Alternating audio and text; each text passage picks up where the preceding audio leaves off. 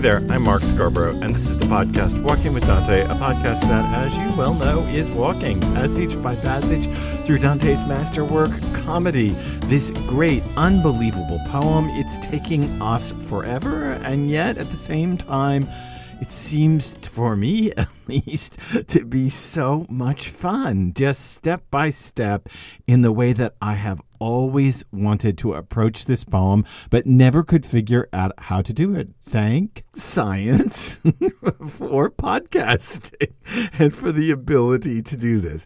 We're in Purgatorio, Canto eight. We're at lines eighty-five through one oh eight. We are at the appearance, the much talked about and vaunted appearance of the serpent in the small valley of the negligent rulers. This is a complicated passage full of allegorical problems and symbolic problems. We will come to absolutely no conclusions on this passage because no one ever has for seven hundred years.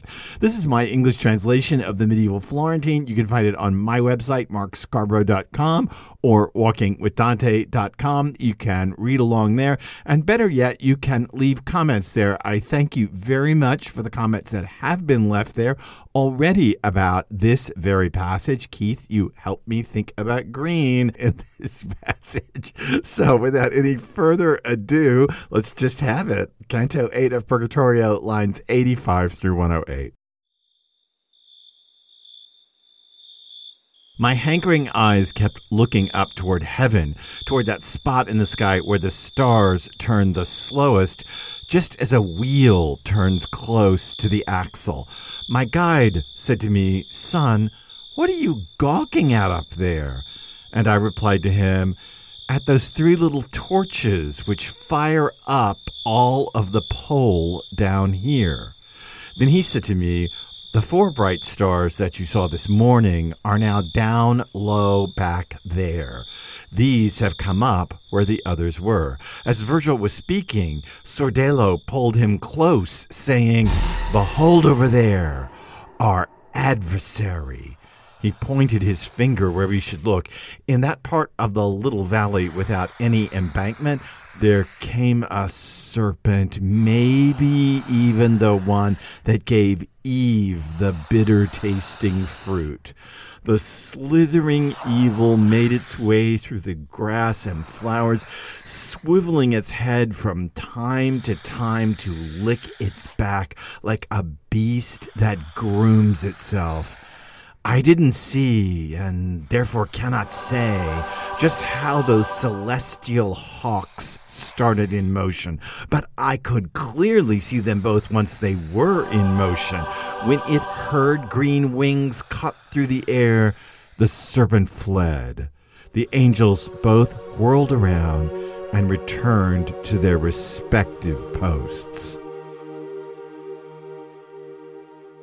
If you remember, we have just come out of a uh, misogynistic disquisition by the noble Judge Nino about the infidelity of his wife after his death, if infidelity is possible in a marriage after one of the partners dies. But okay, well, we'll let him have it, I guess. We didn't really let him have it in the last episode, but we'll just say at least that that's what has happened right before us. And we've been told that a snake is approaching. We saw angels descend onto the rim of this valley, two of them with giant green wings that fluttered down and kind of hovered over the edges of the valley. And we were told by Sordello that a snake visits here apparently every night.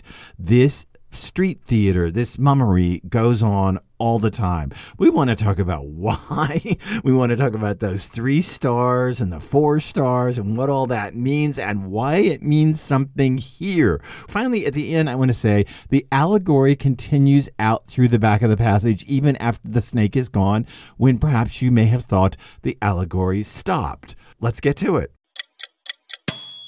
The passage begins, my hankering eyes kept looking up toward the heaven. Now, you should know that a lot of modern critics make a lot out of this. The hungry or greedy eyes of the pilgrim focused on the heavens. And the reason they make much on this is because this gets them out of the previous passage's misogyny. They say, well, yes, Judge Nino was carrying on about his wife and talking about the infidelity of women in general. But all the time, the pilgrim hasn't been paying attention. to him, the pilgrim is focused toward the heavens. They do that so that they could kind of gloss the misogyny or paint over it or enamel it or something. I don't need to do that, but I can say this. It is true that Nino's focus is terrestrial and that Nino's focus is still on his marriage and is on the future relationships of his wife and the prayers of his daughter. And it is true that the pilgrim is focused elsewhere on the heavens where these stars are. And maybe we should pay very close attention to that. Maybe we should notice that still these souls in Antipurgatory, as I've said a million times, are facing back toward the land of the living. And our pilgrim is learning how not to be involved with it. We want to talk a lot about that in this episode ahead because I think it might bear on this passage. But let's first talk about the wheel that occurs here, those circling stars up above. So our pilgrim is looking up at the skies, and he's looking where the stars turn slowest, just as a wheel turns close to the axle. Let me say a couple things about this, which is incredibly interesting for our passage. One, there is clearly a part where the heavens are turning more slowly than other parts, and we will learn way down the line when we get in Paradiso that that's not really possible. The fixed stars are going to be on one of the spheres of the heavens, and there is no spot in the heavens where a set of stars would be turning more slowly. So it does appear to us that Dante doesn't quite have his cosmology worked out here. He may understand something about the physics of rotation and the speed of rotation around an axis, but he still doesn't have a cosmology fully worked out. But I can tell you this, he's focused on the wheel. And we should just think about this for a minute, because Inferno, Cantos five through seven, those passages are very much concerned with the wheel of fortune. And if you just think about it, Purgatorio, Cantos six through eight, are also concerned with the wheel of fortune, with the squabbles in Italy, the fights, the bloody warfare, with the negligent rulers. This is all about the vicissitudes of fortune, that wheel that spins and brings some high and some low. And so we get a reference to a wheel here. I think you can beautifully cross-read Inferno's notions of the wheel of fortune into Purgatorio, Cantos six to eight, because we are dealing with the fortunes of terrestrial rulers, the fortunes of those who try to climb up power and who are brought low, even the fortunes of marriages. All of that is happening here, and Dante turns, and this is what's important, from the wheel of fortune as exemplified by the rulers and the strife in Italy and even marriages, and turns toward the, dare I say it, greater wheel, the wheel of heaven. Now, listen, I am a twenty-first century guy. I do not believe the wheel of the heavens is more important than the political and economic wheels of this earth. I don't think that. I'm laughing because in my head I'm saying, don't take my dialectical materialism away from me. But I do think there is a way in which we have been dealing with the rather, what I want to say, uh, random qualities of fortune amongst the living and amongst those in power in the living. And now we see the pilgrim turned elsewhere. And this is the journey ahead, to learn that the important turning wheel is not the wheel of power on earth, but the wheel above you in the heavens. That for sure is comedy. The passage goes on, my guide, that is Virgil, said to me, son, what are you gawking up at there? And the filial connection here is really nice.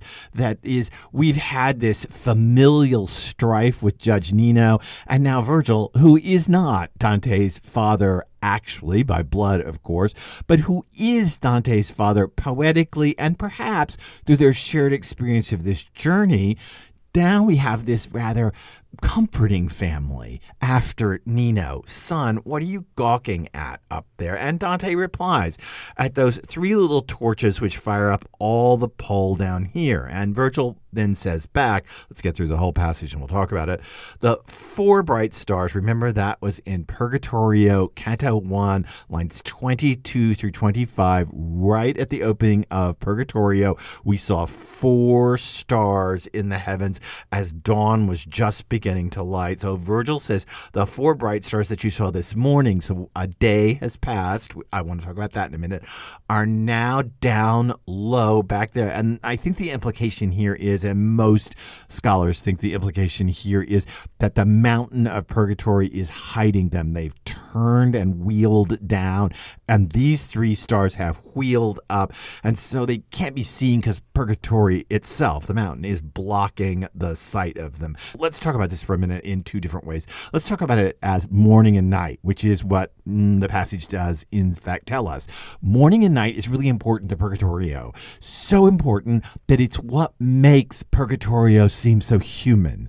Inferno, if you remember, opens up on Maundy Thursday night. Dante finds himself awake in the wood, or refines himself in the wood. I don't know if he's awake up in a wood, but he refines himself in a wood on Maundy Thursday night. The night elapses. He starts to climb the hill. Uh, in the next morning, that would be Good Friday morning, he falls down the hill because of the beast. Virgil appears. Uh, we take it that that climb up the hill was quite arduous and took a long time, because by the time Virgil appears, it seems to be a bit dusky already down in the wood. Then Virgil tells his story of coming to rescue Dante, and then they set out for the gate of hell as evening falls. And so we basically pass this time in hell with very few notions of the passing of time above. Virgil does give us some zodiac references. We don't know how Virgil knows what the zodiac's doing when they're in a cave underground, but nonetheless, Virgil does give us some markers of time passing. But there's not this sense of rising and setting suns and what's coming upon us, which is that Dante will lie down and go to sleep. This gives Purgatorio an incredibly human feel. The days are elapsing, and the journey across hell, while it may have taken from evening all the way till almost sunrise on Easter Sunday morning, you got to account for the flipping of the globe and all that stuff. So let's just pass over that because we dealt a lot with it back in Inferno. Nonetheless, that temporal passage is uh, what I want to say, muddied. A little bit of help from Virgil, but not much. Here, human time passing, all very connected. But what's passing here? Oh, that would be the stars. Let's talk about those. We talked about it when we got to Purgatorio one, lines twenty-two through twenty-five, and the four stars up. And those are the points in which Cato appears, and Virgil seems to give his story about for no other fault, you know, except that I didn't know the proper virtues and redemption. I'm in limbo. We talked about all this and how those four stars probably represent the four cardinal virtues: justice, prudence, fortitude, and temperance. And now it's really important to see that the cardinal virtues are setting and the three theological virtues are rising: faith, hope, and love. The three big Christian virtues coming out of the writings of Saint Paul, particularly the letter, the first letter to the Corinthian church, First Corinthians chapter thirteen. Some commentators have spent a lot of time talking about this as actual stellar sightings. And there's a lot of work, especially in the nineteenth century, later nineteenth century, among scholars to try to locate exactly what stars these are in the southern hemisphere. And there's a lot of talk about Dante potentially knowing about southern stars from reading Marco Polo's journals and from some other texts. But I should tell you, There's just no proof that Dante ever read Marco Polo's journals. It seems a very tenuous connection, and I don't know that I need these to be actual literal stars that you could see in the sky. Instead, I like to take the lead of two different nineteenth century critics, both Jacopo della Lana and Francesco da Buti, and they both wrote in the mid eighteen hundreds. And the claim they make for this passage is that what we are witnessing is the setting of the classical virtues and the rising of the Christian virtues. And this is happening right as we approach the final moments before the gate of purgatory itself. In fact, I would blow it out a little more and say not only are these the classical virtues that are setting, the four cardinal virtues, but maybe even the setting of the classical world and the coming of the true truly Christian world of the poem. We're seeing a move and a turn away from a Virgil, Cato landscape and toward a more strictly Christian landscape full of much more strictly Christian figures. And I think that may be a clue as to what's going on in this passage, because why should we worry about the setting of the classical virtues and the coming of the Christian virtues, or the ascendance of the Christian virtues over the classical virtues, just at the moment when the snake appears? There's a question for you. Let's get to the snake passage then. So Virgil's talking, you know, explaining the setting of these four and the rising of these three. And I think, again, ninety-nine point nine nine percent of Dante scholars these days take these stars to be allegorical rather than actual physical stars. And Virgil's explaining not the allegory, but just the physical presence in the poem of the stars. And Sordello suddenly pulls Virgil close and says, "Behold, over there, our adversary." Oh, just a key word for Satan. And he points his finger where we should look. I love that naturalistic detail from Dante, that Sordello, you know, points over there, and they look across the valley. And this is a part where the rim just basically doesn't exist. The valley just kind of shades off without that embankment that they were standing on for a minute. And here comes the serpent right into it. Now, there may be all kinds of allegory here. Think about it. Think about it symbolically. The part of the valley with no embankment is how the serpent can get in. So that protective embankment is gone over there, and the serpent gets in. And then we get this line, maybe even the one that gave Eve the bitter fruit. And it's that maybe that so curious. Why the doubt? Why the little bit of hesitation here? Now, we've talked a lot about uh, Virgin Mary and Eve, about virgin whore. And again, this brings it straight up. Eve in the passage. And we had the Virgin earlier. We had Nino's wife. We have all of this operating in the passage. And yet there's this little tiny bit of doubt, maybe, that begins that line. Isn't Dante sure that this is the serpent from the Garden of Eden? It'd make more sense if it were. But is there any doubt to this matter? What then is the temptation? Oh, that's the question. So let's just hold that question for a minute and just look at the last three lines of this little bit.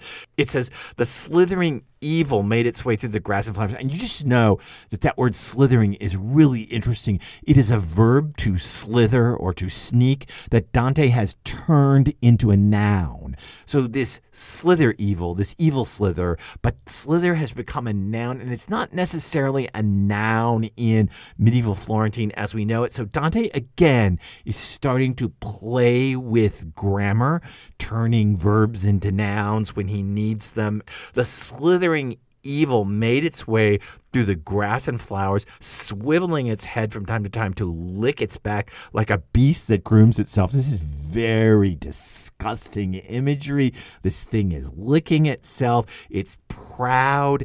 It has an unbelievable narcissistic edge to it. It wants to groom itself. It wants to make itself prettier, here with two angels floating over it. So the big question, what in the world does it mean? That is the twenty-four million dollars question, without a doubt. What in the world does it mean? Of course, you know that most Christians interpret the snake in the Garden of Eden as Satan. Now, we should just pause for a moment and at least add the historical detail here. Nowhere in the book of Genesis is that snake or serpent called Satan. That is a Christian interpretation of that passage. If you go back to Genesis and you look at the fall sequence in it, all it says is the serpent or the snake was the craftiest, the wiliest, the most conniving of all the creatures created. It doesn't say it's the devil. It doesn't say it's Satan. And in fact, in rabbinic interpretations, it's not Satan. In fact, it takes Christians a couple of centuries of exegesis, of interpretation, to finally reinterpret the snake in the garden as Satan. But surely we would say that's the historical background. Surely we would say now, in Dante's day, that interpretation is secure. Why is it here? And what's it doing here? In other words, to put the question very crassly, what is the temptation here?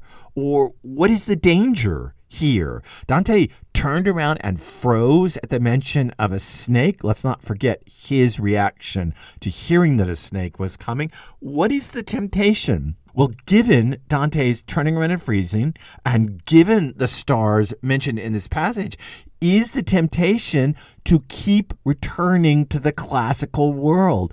Is the temptation to not see that the three stars have to be ascendant, faith, love, and hope, that the Christian virtues have to be ascendant in this most Christian of all poems? And is there a way that Dante is still stuck in the classical world? And this serpent is that last infernal gasp.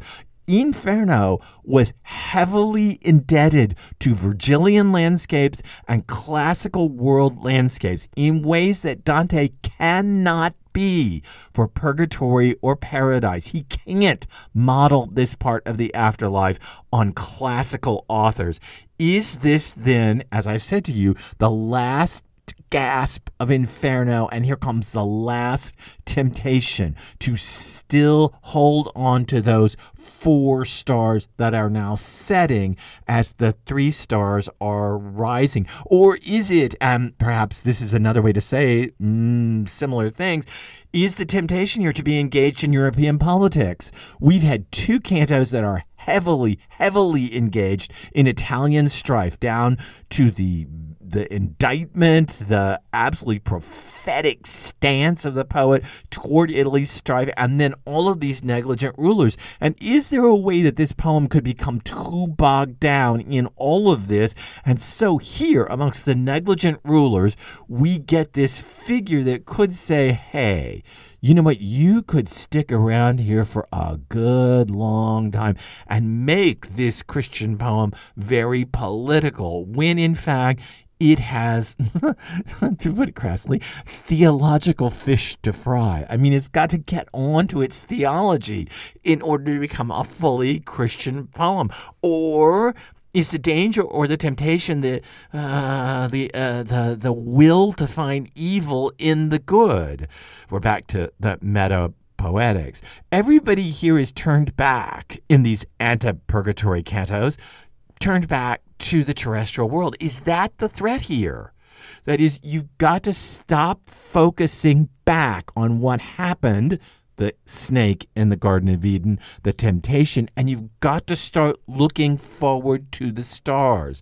Is there a way that that's the case? And if that's the case, then maybe the temptation is also to, and dare I say it, de-theologize purgatory. If you're going to just talk about politics in Italy, and you're going to make this a screed about Italian warfare, then you've, for lack of a better word, de-theologized purgatory. Is that why the serpent is licking itself? Because it's too enamored with itself. It's too enamored with its own cleverness and its own beauty. Well, I'm looking at you, Dante. Is it too, is it too enamored with all of that? And you know what? If you just think about it for a minute, the first eight cantos of Purgatory are strange. It's almost as if Dante is delaying the matter of getting into purgatory. He's just holding back and holding back. When do we get to the people purgating their sins? When do we get to the people who are having to pay for lust and envy and sloth? When are we getting to that stuff? And when are we getting to the people who are actually making their way to heaven instead of these who were just lazing around a dale, or like Balakwa, lazing under the shade of a rock, or just rotating endlessly around the bottom slopes of the mountain without really any forward momentum? No hope yet to get in that gate and go on.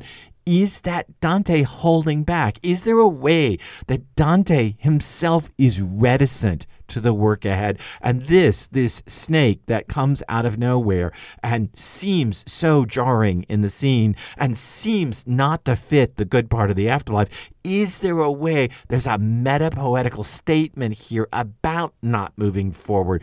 But in the end, you have to. You know you have to. And in fact, Dante knows he has to, because this snake who comes here, this potential tempter, or this thing that caused the fall in the Garden of Eden, in the end, it's easily put to rout. I didn't see, the passage says, and thus cannot say just how those celestial hawks or falcons, birds of prey, how those angels, those celestial hawks started in motion, but I could clearly see them both once they were in motion. When it heard those green wings cut through the air, the serpent fled. The angels both whirled around and returned to their respective posts. We are clearly dealing with a piece of street theater, and clearly this is why their swords are broken. They're flaming swords. They don't need swords to defend against this serpent. All they have to do is just fly up in the air and threaten, and the thing runs off, unlike the experience in the Garden of Eden. It's all over. Redemption is done now, except for the actual work of paying for your sins. And so there's a way that this scene is a foregone conclusion, an anticlimax, sure enough. But let me say that I think the allegory continues into this bit right here. When Dante says he didn't see and therefore cannot say just how the angels started in motion, but he could clearly see them once they were in motion, I can't help but think he's making a theological statement. I can't see how grace starts, but I can see it once it's moving. I relate this right back to that passage where Judge Nino said that the because of God, the first because, is hidden, is obscured, and we can't see it, right? Remember this? The initial or primary because is hidden, and so we don't know why God would let somebody walk in the body through the afterlife. I tie that to this. That is, we can't see the beginnings, but once it's moving, we can see it and we can understand it. And once it's moving, we can see its action. That surely is Dante's stance toward the very Christian idea of grace. There is no final way to know, but there is a way to see it in action. And here, the action is protective. And also, let's say, the action is to get on. Get on with the business of purgatory. It lies right ahead of us. So, poet, get busy. There are no snakes left, or no snakes that can hurt you. Let's turn to where the meat of the matter lies. And that lies in the passage just ahead of us. We will start that next time in the next episode, in which this curious figure, Cavado, who Nino told to stand up, well, he's going to make his appearance, and we'll talk about him and how this most curious canto ends. I also want to talk about the strange structure of this canto. It's quite amazing the way it's put together on the page. To get there, please subscribe to this podcast, rate it, like it, do all those things that you have to do. Come on. To beg you. Your four stars are setting. Your three are coming on the horizon. Do what you have to do. So take a cue here and rate, like, do all that, subscribe to the podcast, just mostly come back, because we're going to keep walking in Purgatorio, and we're going to finally walk through that gate. Man, it's just ahead of us. First for Corrado, then on to the gate of Purgatorio on Walking with Dante. I'm Mark Scarbrough. I'll see you for the next steps.